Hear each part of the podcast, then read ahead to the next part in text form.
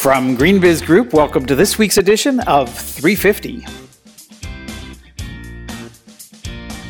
I'm Joel Makower here at GreenBiz headquarters at 350 Frank Ogawa Plaza in downtown Oakland, California.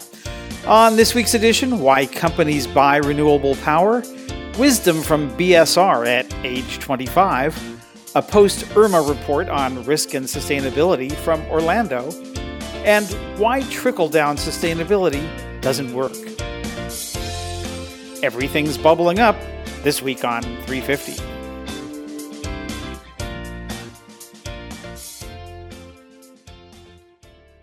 Without federal oversight, who will be the standard bearer for the environment? Who will inspire, influence, and innovate to secure a sustainable future? Who will create a legacy of leadership? You will. Lead from the front. The Environmental Defense Fund has your back. It's September 15th, 2017. Welcome to this week's episode of Green Biz 350. I'm Joel Makower. And joining me, as always, from the other side of the United States is Heather Clancy. Hello, Miss Heather. Hello, Mr. Joel. What a wild week it's mm. been. Just that's just the weather. Um, you know, right uh, I was supposed to go to Atlanta. I think I talked about this on the on the show last week for a meeting of our uh, GreenBiz Executive Network that was going to be hosted by Cox Enterprises down there in Atlanta. And uh, my my flight, my nonstop flight from San Francisco to uh, Atlanta, was supposed to land at seven thirty p.m. on Monday, and that is pretty much the exact hour that that uh, tropical storm Irma was actually not going to hit Atlanta, but it was going to be it was, was going to go just to the left, just to the west of of Atlanta, close enough that um, I was I was actually kind of a little bit you know scared, excited to go. Um, but uh, Southwest and Delta and everybody else seemed to have different plans. So we scuttled that meeting, and and I know you've got a bunch of friends down there in Florida. Well, so in Atlanta, I, I, think you would have been powerless, literally, if you had gone. I, I was speaking to uh, some folks there this week um, in preparation for Verge, and uh, they they were without power for at least 24 hours in some cases. In Florida, well, I, feel, I, uh, I, feel, powerless most days, so that would be nothing so new. I right now. Um, in Florida, I do. You know, it's interesting. Um, I guess when you're from New Jersey, you often move to Florida uh, at some point in your life. Not not my called, intention ever, but uh, called snowbirds, right? but I have a lot of friends down there. Um, I'm happy to say that my father, uh, who used to live down there, has had sold his house um, in the in the uh, Naples area, which I was very happy about because that meant he dodged a bullet. My my friend's parents on Marco Island didn't do as well, although they did way better than um, than a lot of people that have lost um, their entire lives, you know, if their if their will, if their homes but uh, yeah, one of my friends in in uh, Jacksonville is actually having a freezer buffet this evening. Uh, he's invited the neighborhood to come in and uh, take part in his barbecue, and actually, he's a really good cook. So yeah, they they've been out without power since um, I guess Saturday. So he's just so, t- taking whatever's in there and f- firing up the Barbie and and inviting the, the hood. Is that the deal? Yep. I love it so yeah, so we're we're getting ready for Verge, and um, you know I I've been kind of scrambling around planning for my sessions for my moderating uh, duties, if you will. Well, tell me tell me and, what you got. I'm I'm excited. I like to tell you what I'm doing, but what do you got going on on the main stage? I know you've got a bunch bunch of breakouts and lots of other things that, that you're going to be doing, but on the main stage, uh, who who are you interviewing? I've lost track. So I have a couple uh, focused on the transportation track. So, and it's a great, it's actually a really fascinating thread. Um, both both sessions are focused on the urban transportation uh, issues of the future, of now and of the future. And you know, a lot of the talk that and the coverage I've seen so far is centers on um, passenger vehicles, right? So you hear a lot about, well, how do we plan for uh, someone to drive their car in or commute, and and what is should you have congestion pricing? And you know how do you limit the number of vehicles in, in a city? Uh, does a city own electric vehicles in the future and, and, and use that as a service? So you, you hear a lot of chit chat about that not so much on the commercial transportation side. So you know what does it mean as a city gets larger to deliver products to deliver packages to deliver things uh, throughout an urban center as populations grow, as e-commerce grows, and so forth. So the,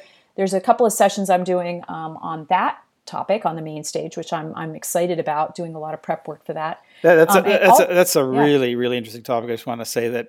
And, and are you going to be part of the Urban Mobility Summit that's going to be taking place?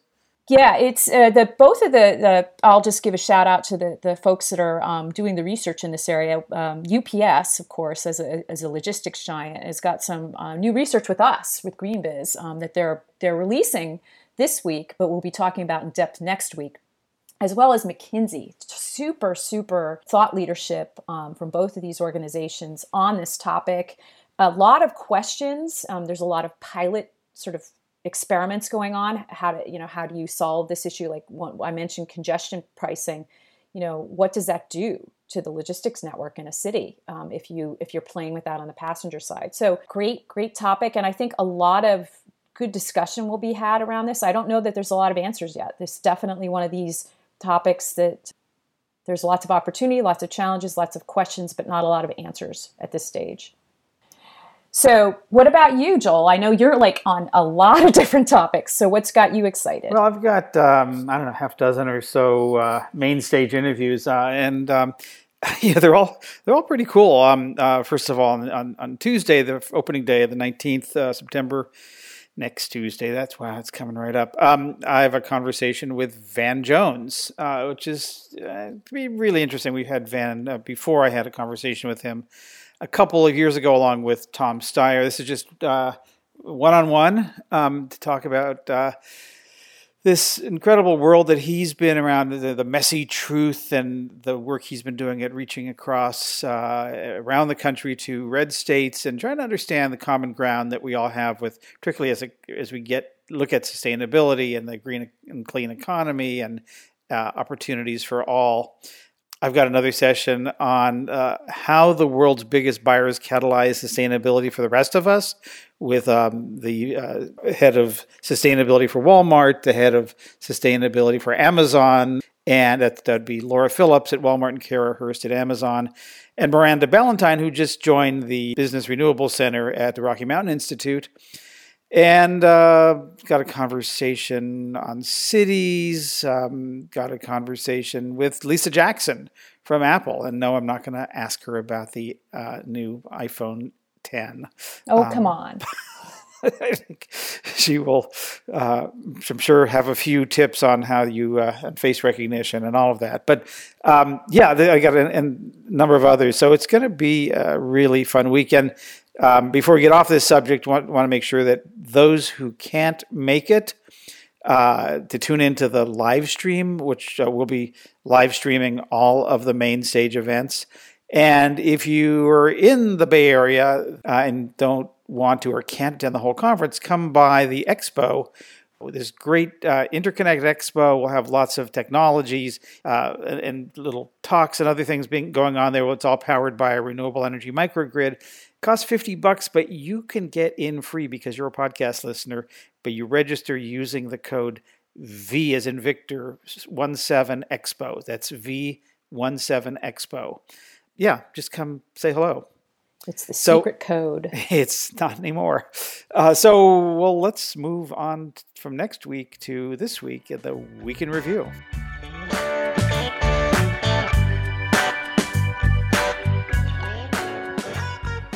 Well, one of the things we're going to be talking about at Verge a lot is renewable energy procurement. And on the Monday, actually starts reception Sunday night and Monday into Tuesday morning, we're going to be hosting the summit of something called the Renewable Energy Buyers Alliance. It'll be 400 or so procurement people uh, from around the world uh, buying energy uh, for their companies and cities and other institutions. And amidst all this, another group to support clean the clean energy buyer community has popped up. And yeah, yeah. I, I, I was tell us about it. Yeah. So um, first of all, I, I'm excited about the REBA event. I'm I'm actually uh, I didn't mention this this earlier, but I'm actually getting to moderate the closing panel there. So cool. Um, excited about that. Have some really terrific folks on it, um, including face, Facebook, Marriott, and Goldman Sachs. So definitely looking forward to that. Um, but as I was preparing it, all of a sudden, in fact, Joel, I think you you surfaced them first. Um, I noticed that there is a new advanced energy buyers group um, from the trade association Advanced Energy Economy.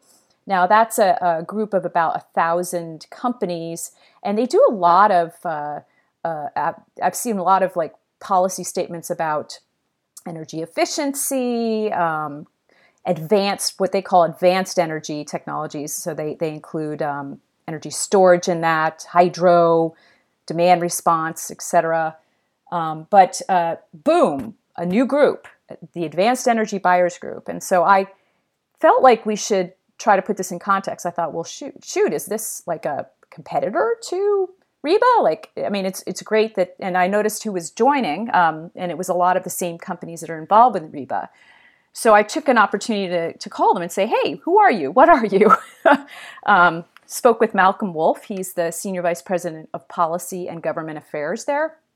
And, um, you know, the focus, I think the, the way you can think about this in, in context uh, with, with the Renewable Energy Buyers Alliance is that this particular group is going to be really focused on policy. So um, the companies that are involved, or at least that are at least publicly involved, um, five of them are Amazon, right? Lockheed Martin, Microsoft, Salesforce, and Walmart. And uh, so that sounds what, like the you know getting the band back together, the usual cast of characters. Right, but the point they're making is that we've done a lot of talking and a lot of work on the transaction side. So um, many of these companies are sharing best practices for how do you put together with the financing. What's the best financing option? When do you do an on-site project versus a virtual power purchase agreement? Which states do you choose? Which markets make most sense? You know, are green tariffs right for you? And the, the, there's been a lot of the, the REBA group has been terrific. The NGOs involved in that have done many different things in different areas, like the World Resources Institute, Rocky Mountain Institute, um, BSR, and World Wildlife Fund. They each have sort of a different resource base that they're bringing to bear on the transaction side. And while policy has been part of what they've been discussing, they haven't really gotten involved with um, the L word, if you will, lobbying, or at least reaching out and, and really getting involved at the, the regulatory and policy level. They're raising the issues, but this group is really trying to focus in on shaping the issues, right? So they're going to get involved at the state level. Two places that they're going to get involved first are Michigan, um, which just did just adopted some changes to its renewable um, energy portfolio standard, and Virginia, right? So they're they're trying to influence. Uh, the, the, there's there's a governor's race there right now, and they're trying to to to make sure that the next person is very focused on on advanced energy. And I wanted to just uh, I'm going to run a quick excerpt excerpt from my interview with Malcolm Woolf. He, here's more on where they're going to focus and uh, why it matters to some extent, this buyers group is an outgrowth of the work we've been doing for the last several years. So it's not springing out of nothing. So we've got some experience with this already. And what we found is that getting our buyers together, a lot of this information is proprietary. They're not able to share, you know, exactly what they're doing in what state, but we're able to have confidential one-on-one conversations, pull it together, figure out a mix of states that make sure we're engaging in in states that will benefit everybody. Uh, and while any, any one company might not care about every state in which we're engaging, at least we'll be engaging in a few of the priorities for all of our members. So, kind of one, one very concrete example of that, we've identified, I think, four or five different policies for largely legislators that they can implement if they want to try to unleash the power of the economic potential of, of corporate procurement. And those policies vary from policies that like a green tariff that'll make it easier for the big tech guys to buy the gigawatt scale power that they need to community solar programs or on-site rooftop third-party leasing programs that would help a Walmart or a distributed buyer to buy the kind of power they want. So our approach is let's put together a suite of policies that'll help transform the whole sector, even though any one of these policies isn't going to help every single member. So we're really giving policymakers who are hungry to drive economic development to their state, saying, hey, here's here's model bills Here's sample language that you can use to uh, to solve some of these problems. So the L word is lobbying. I've always wondered what that Showtime series was about. that's, that's, that's really helpful. well, let's move on. Um, there's a, another piece we ran this week was called "Let's Not wa- Greenwash the SDGs." That's the one. Yeah. Um, and that's really interesting. And it also coincides with something that we talked about at the uh, GreenBiz Executive Network meeting last week in, in Denver at Danone Wave. Um, you know, the, the, Sustainable Development Goals, I think everyone knows, but just we'll say this is the UN uh, uh, created group of 17 BHAGs, big, hairy, audacious goals around ending hunger and poverty and empowering women and climate and fisheries and the sea and, and all these things. Um, it's got 169 targets, 230 indicators, and these are the goals between now and 2030 that the world uh, is uh, supposed to be focusing on. And and as one re- result of that, this is really a government-led thing. But of course, uh, this fil- trickles down to the uh, business level, and companies are now starting to talk about, and in some cases, do more with the SDGs. And some some companies are, are, are, sort of benchmarking, saying, all right, well, these 17, there's five of these that are core to us, and six or seven that aren't interesting or not related to us, and a few in the middle there that we need to pay attention to.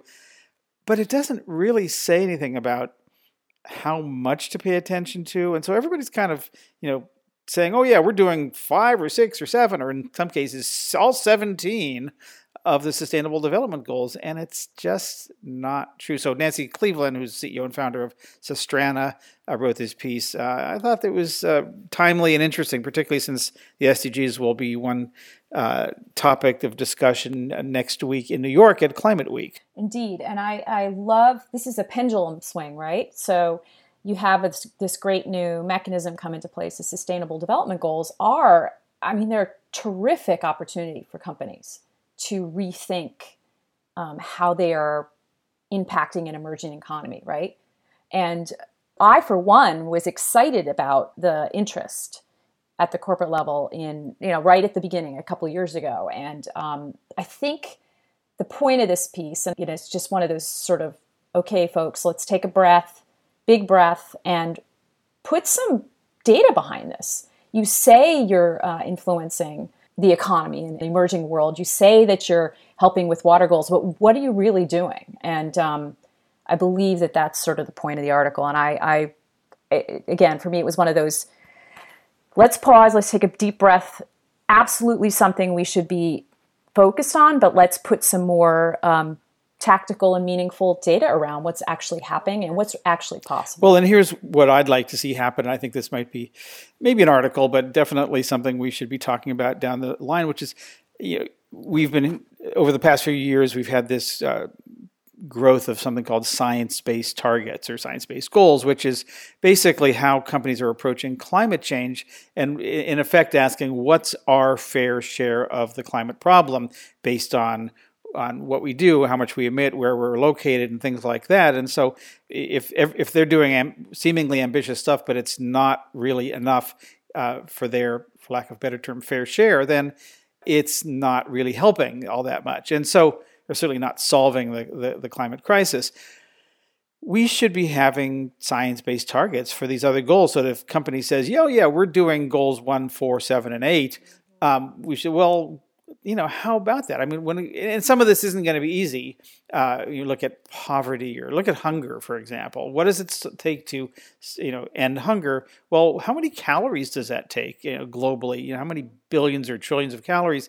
And and based on uh, our revenue, our f- footprint, or something, what percentage of that should we be helping to uh, ensure um, I mean, it may be crude measures, but at least it shows are we on the right path. So I think uh, uh, hats off to Nancy Cleveland for writing this piece, and this is a conversation that definitely we want to continue. Yeah. You mentioned climate, climate week, and I'm sure this will be part of that, but also I, I would suspect that our friends over at BSR have a lot on the calendar at their, their upcoming conference. When, yeah, so because I I've seen some really good sessions about this topic there yeah. at their annual meeting. Well, this certainly goes to uh, what BSR, which is a global organization, uh, does and bringing big companies together to solve a lot of these issues.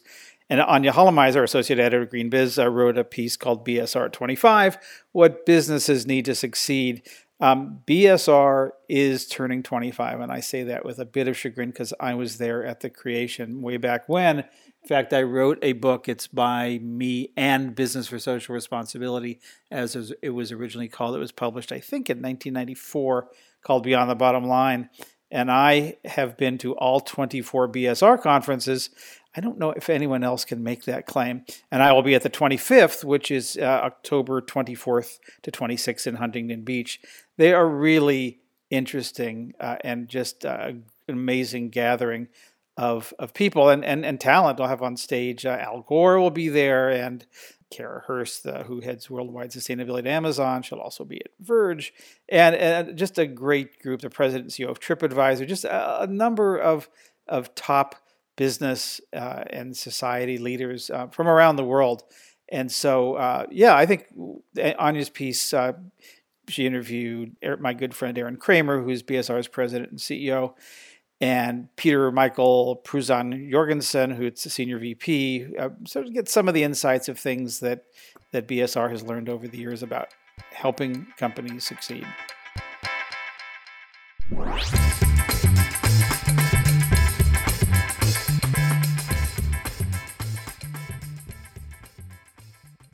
Without federal oversight, who will be the standard bearer for the environment? Who will inspire, influence, and innovate to secure a sustainable future? Who will create a legacy of leadership? You will. Lead from the front. The Environmental Defense Fund has your back.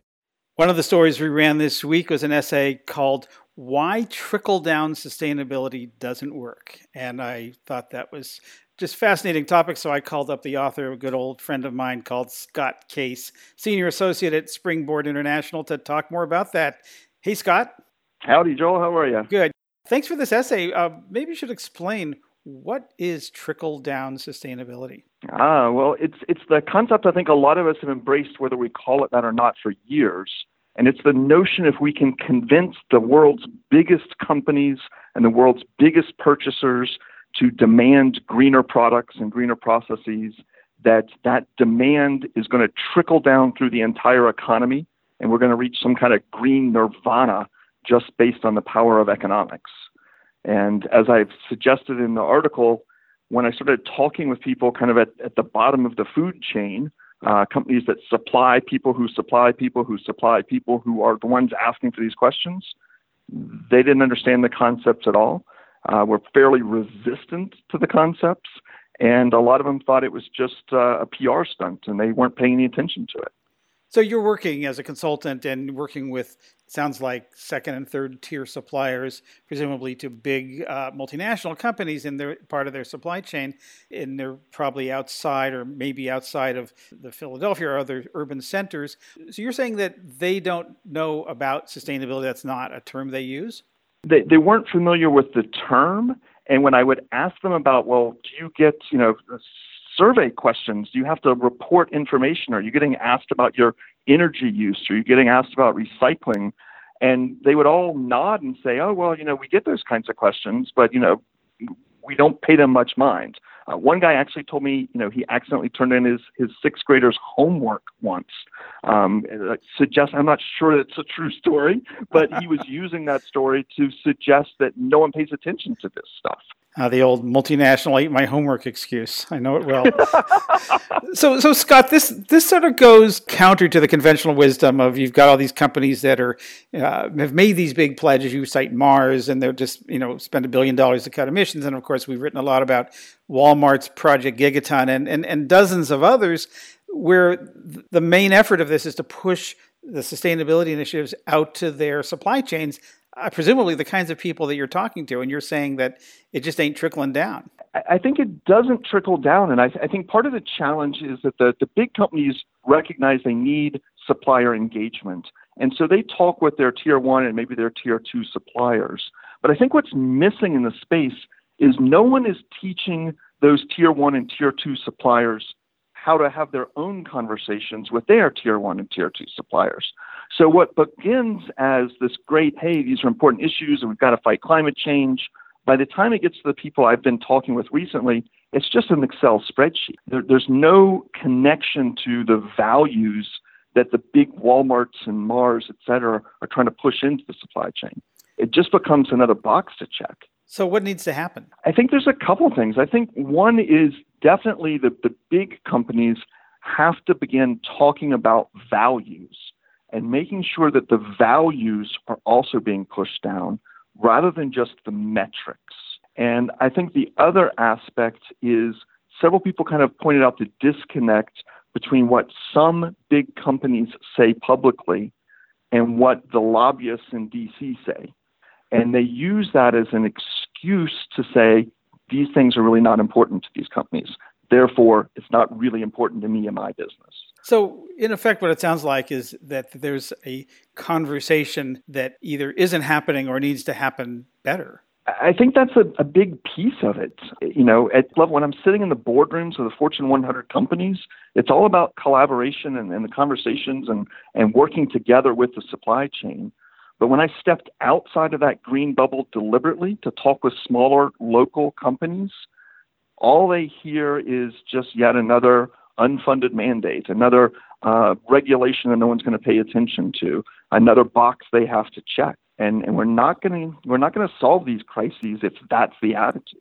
Well, that's this is fascinating, Scott, and thank you for writing this article and surfacing this uh, kind of elephant in the room here. And uh, will you come back and talk more about this, and maybe write some more about this topic and and how we can do a better job of trickling down sustainability? Would love to. Your readers are already poking holes in some of the discussion, and there's some really good conversation happening. So thanks, Joel.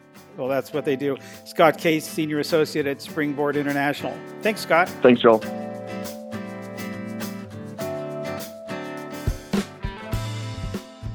First Texas, now Florida. Rarely has the United States been hit so hard with a one two punch of back to back hurricanes. Together, Harvey and Irma have caused an estimated $200 billion in damages. That's comparable to the entirety of Katrina, which devastated New Orleans in 2005. The impact on major cities has been profound, and it has left huge swaths of Houston, Miami, Tampa, Jacksonville, and Orlando struggling in the aftermath. Is this a preview of new extreme weather exacerbated by the effects of climate change? How well did the resilience plans for these cities hold up? Clearly, the sustainability chiefs have plenty on their plates, but I managed to claim a few minutes with Chris Castro, Director of Sustainability for the City of Orlando, to get a sense of what's next. Chris, I, I know that you and your team are still taking talk, stock of the damage. Um, but uh, thank you so much for, for giving us a few moments here this morning on GreenBiz 350. Um, I hope you and your family are well. Thank you for joining us. Thank you, Heather. I think the first thing I know you, you serve as the chief resilience officer by by default there in the city. I'm curious, how well did your uh, your city's plan hold up uh, against what happened? What worked? What didn't work? Sure. Well, over the course of the of the last ten years, uh, Mayor Buddy Dyer has really tried to incorporate sustainability and resiliency throughout the culture of what we do, both internally in our municipal operations, but also throughout the community. And um, I, I want to give our hats off to our emergency manager, Manny Soto, who really pulled together um, an amazing team uh, in terms of our emergency response to, to Irma.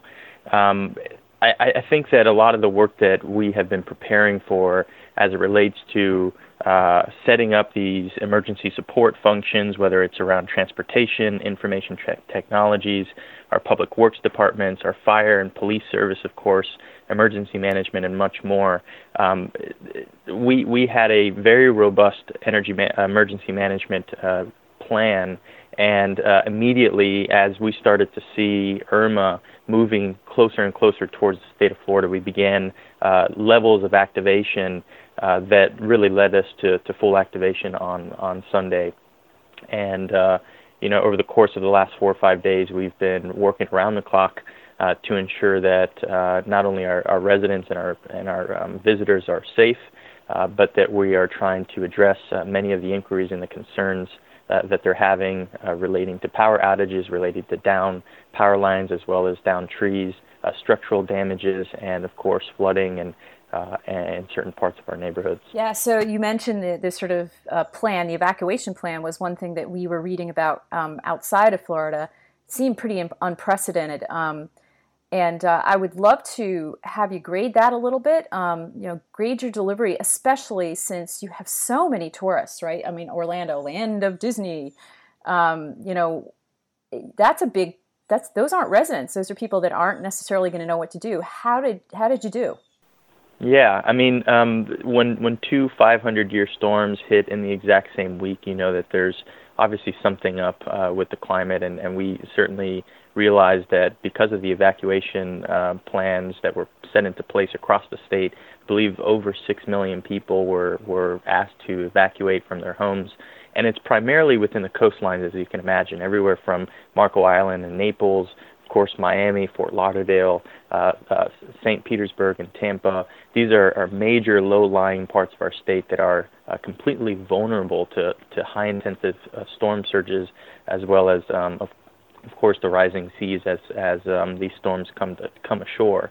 So Orlando had a little bit of a, a unique approach as it relates to evacuation because we were the hub for a lot of the evacuees across the state to come here and uh, reach some type of safe haven uh, we had almost every single hotel in the in the city of Orlando booked solid. I don't think there was one hotel that had availability um, on on Monday, uh, on Sunday and Monday, as well as into Tuesday.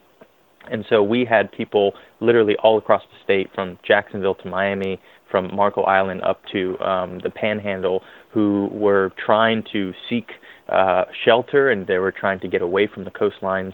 And the city of Orlando and the Central Florida Hotel and Lodging Association uh, were able to really uh, work on providing a, a, solution for some of those uh, families who were trying to seek uh, shelter and safety. So you became actually safe haven. People were evacuating to you. exactly. So we had a little bit of a, a unique uh, evacuation plan in that respect. Luckily, we did not have a mandatory evacuation in Orange County. Uh, we were we realized that we actually were that safe haven for most of the state. Right. Wow, that's that's terrific. Um, now, I was reading uh, as of Wednesday afternoon. I don't know what the figure is right now, but that there were more than 3.5 million accounts, electric accounts, across the state, um, uh, still without power. Right, and that only nine of the state's 67 counties were reporting no outages, which means all the others were. Um, it could take weeks to get things restored. What's the view from from Orlando? How did how did your grid do?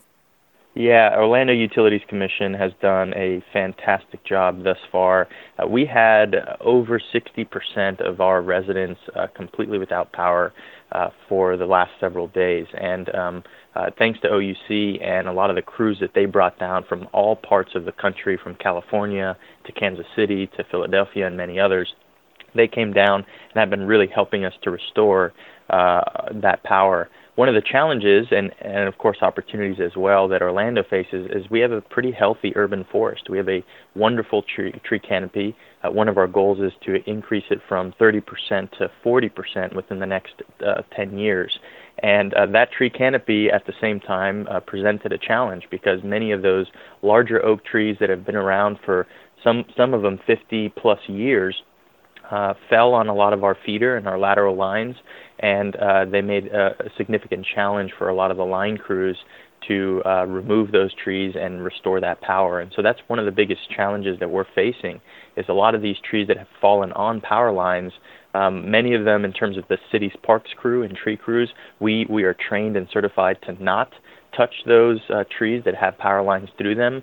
And so we've been waiting for OUC to reassure us that those lines are dead, that they've been disconnected, and they're now able to start uh, cutting back and removing these trees from uh, the right of way. As you can imagine, these are massive, massive trees. Some of them are 50, 60 feet high, with the you know spanning uh, over 60 feet long and uh, and so when you're taking a chainsaw and cutting these trees, it can take hours to just get rid of one of these trees. And we've had several hundred calls and inquiries come in from the public through our emergency information center that that have uh, uh, that we've noted across the city uh, with down trees with power lines through them. So uh, we we have been presented a major challenge. Luckily, the good work of OUC that's working around the clock, we now have restored uh, almost all of our residents back. We have about 15% of our businesses and residents that are currently still without power, and uh, the goal is by the end of Friday, 10 p.m., that the full city will be 100% uh, up and running. So hopefully by the time this airs, and or you're listening to it over the weekend, this that will be uh, you'll be on your own power again. Um, you your city just announced a 100% renewables goal, right? I think it was like in early August, actually. It was. It was um, August 8th. So now that you're in recovery mode, are, does that initiative become um, accelerated? Do you do you use this uh, ju- juncture, if you will, to accelerate that initiative to do anything different, or you know, what, what does it what does it do that plan? Well, I, I think that um, this is a prime example uh, about the importance and the need for a decentralized, intelligent um, electric grid that's powered by renewable energy and has uh, available storage and battery backup to ensure reliability, uh, even in a major intensive extreme weather event like a hurricane. Um, you know, many of our major feeders and transmission lines that were disrupted um, really knocked out huge swaths of the entire city. And if those, um, if if our city had more of a microgrid approach that was uh, that had the ability to island itself, uh, that it had the ability for it to maintain resiliency through uh, through these events, even if power lines were going down in different parts of the city. That would have ensured that m- much more of our residents would have had uh, power and could have sustained power over time. And um, so I do think that it makes the case for again uh, starting to look at a distributed network of, of energy resources on our rooftops, uh, on top of parking lots and parking garages, and of course commercial buildings, and, and being able to uh, really create a, a robust, uh, robust network of uh, some of these uh, renewable energy systems, and of course needing that battery backup. If we're just net metering onto the grid, um, there's of course an anti-idling, uh, anti-islanding effect that happens with a lot of our inverters to ensure that excess power isn't being fed back onto those lines that may have been disrupted and uh, can uh, ensure the safety of the linemen who are working on those lines as we're trying to restore power. So many of, uh, you know, we got complaints by many of the individuals who currently have solar and don't have battery backup, and uh, they're houses also didn't have power, and a major reason is because they're strictly grid tied, net metered systems, and uh, for the safety again of the individuals who are working on the power grid to restore it, we uh, you know we needed to ensure that those those uh, arrays weren't uh, feeding electricity back onto the grid. So I think it really makes the case and the importance for storage, uh, which luckily is starting to, to come out into the marketplace and be more commercialized. I think we'll start to see the utility business model shift as storage comes out, where utilities may even offer storage as a service, even regardless of whether you have solar on your rooftop or not, and allow for you to have this very clean generator, so to speak, in your home to power critical loads. Um, I, I, do think that this uh, is an exciting future for us and uh, hopefully will drive a lot of economic development and job creation in the space of clean energy uh, for Orlando and many cities who are uh, trying to move forward to 100%. Well, I think with that, I, I will let you get back to your job, uh, getting those people back up on on on the on the grid and um, and all of the other important things you, you need to be focusing on. Chris, thank you for joining us today. I really appreciate it. Thank you, Heather.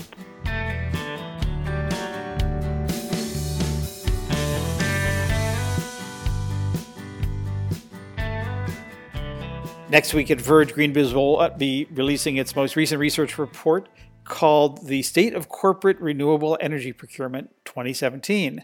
And here to tell us about that, give us a little preview, is the uh, Director of Research at GreenBiz, one of the newest members of the GreenBiz team, Paul Karp. Paul, welcome to GreenBiz 350. Hi, Joel. Thanks for having me. So, uh, maybe just a little introductions are in order here. You've been with us for seven months now, but this is your first time on 350. Uh, give us a little bit, bit about your background and um, what you're doing at GreenBiz. Sure. Well, thanks, uh, thanks, Joel. So I have worked uh, for about 15 years in the clean energy industry. So I've I've been in the public sector, uh, working for the Department of Energy, uh, and most recently I've worked with utilities on smart grid and renewable projects. So, you know, this is a little bit of a different role for me, but it's it's really exciting. You know, the the overall pace of which corporates are purchasing renewable energy and being active in sustainability is is pretty refreshing.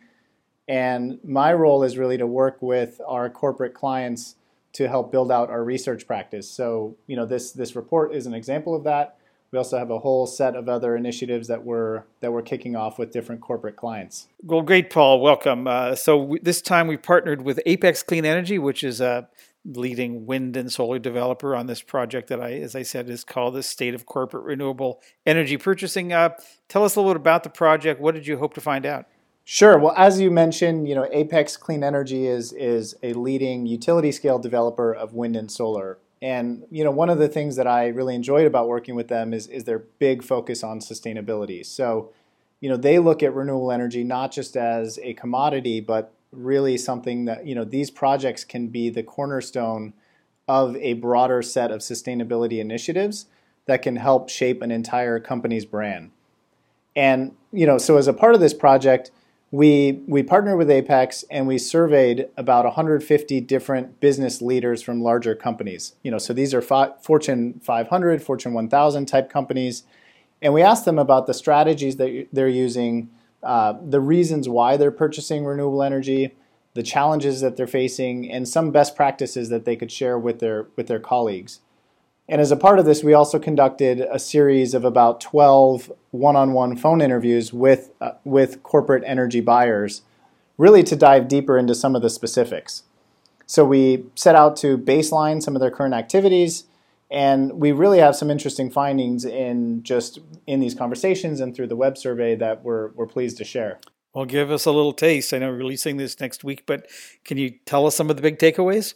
Sure. I think I think first, and and it's not really surprising, but corporates are leading the charge. So they're not deterred by the federal government's stated intention to pull out of the Paris Agreement.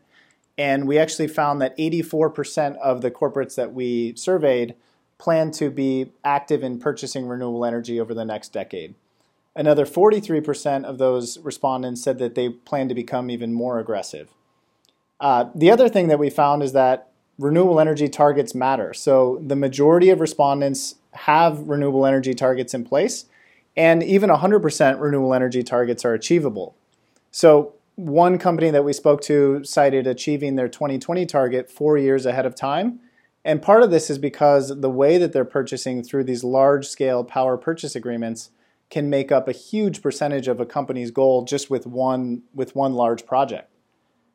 And you know, then we started talking one on one with some of these leaders, and we found a couple of really interesting things. So, we know that the market for renewable energy purchasing is continually evolving. And you know, we've heard about stories about how companies started purchasing, whether it's through an on-site solar project or through the purchasing of renewable energy credits.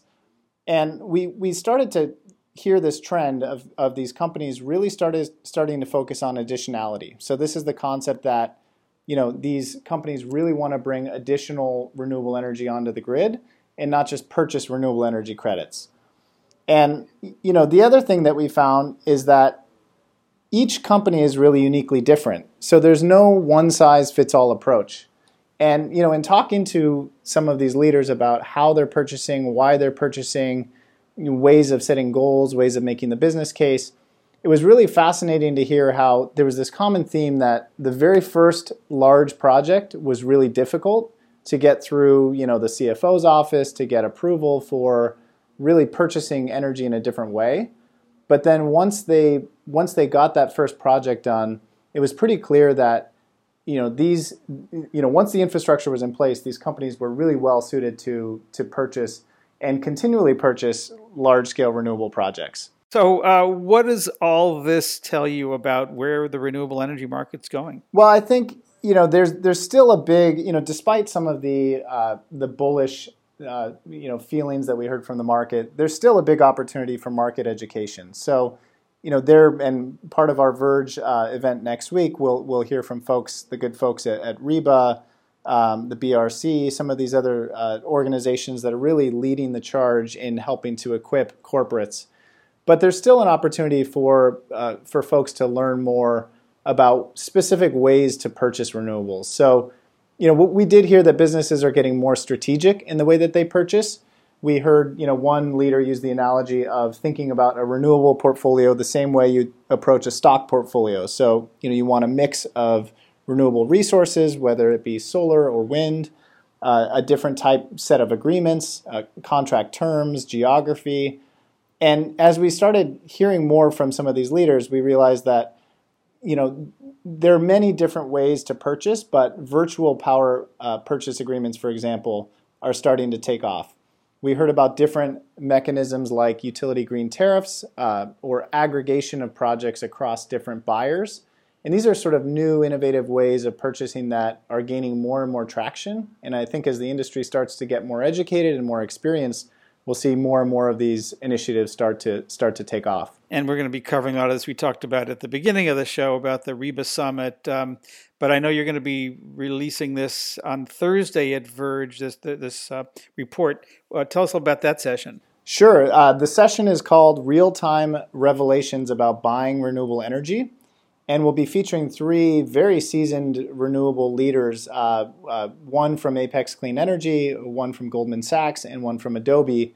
And we'll really be talking about it from a couple of different perspectives. So, one from the developer perspective in Apex, one from uh, Goldman, both as a financer of projects, but also as a purchaser of projects, and then Adobe as a large corporate looking to looking to do more in renewables. So um, if you happen to be at Verge next week in Santa Clara, uh, the session is on Thursday afternoon, and I think you'll get a lot of value out of hearing this firsthand from some of the folks that participated in the research. And not just information, but revelations. I love that. So, Paul, as uh, research director of GreenBiz, um, uh, there's a lot of other topics I guess you're going to be working on besides renewable energy. What are you thinking about? Sure. So, one of the things we're uh, we're actually engaging a large uh, global water technology company to start thinking about how businesses manage water. So, what tools are in place?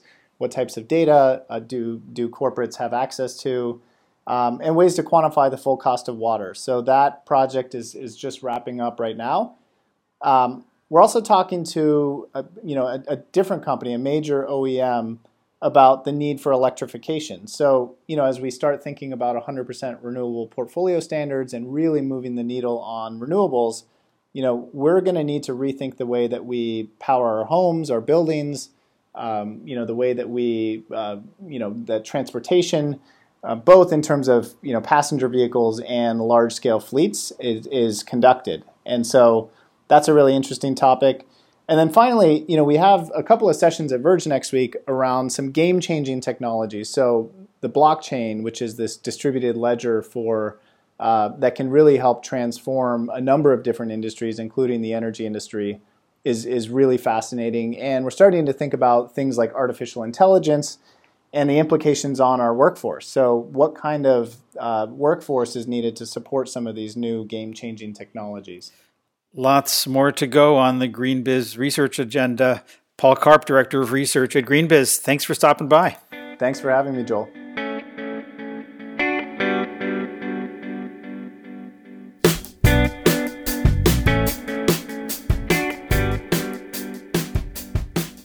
And that's our 350 podcast for this week. You can go to greenbiz.com slash 350 and you'll find more of the organization, the stories, and events that we've mentioned in this episode. And you can always contact us by email 350 at greenbiz.com. We always love to hear from you. Thanks to GreenBiz 350 Director Stephanie Joyce and GreenBiz Managing Editor Elsa Wenzel. We'll be back next week from Verge for another edition of GreenBiz 350. From all of us here at GreenBiz Group, I'm Joel Makower. Thanks for listening.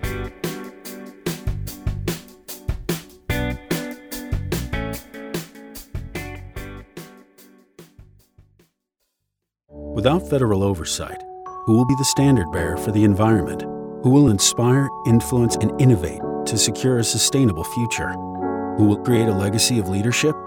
You will. Lead from the front. The Environmental Defense Fund has your back.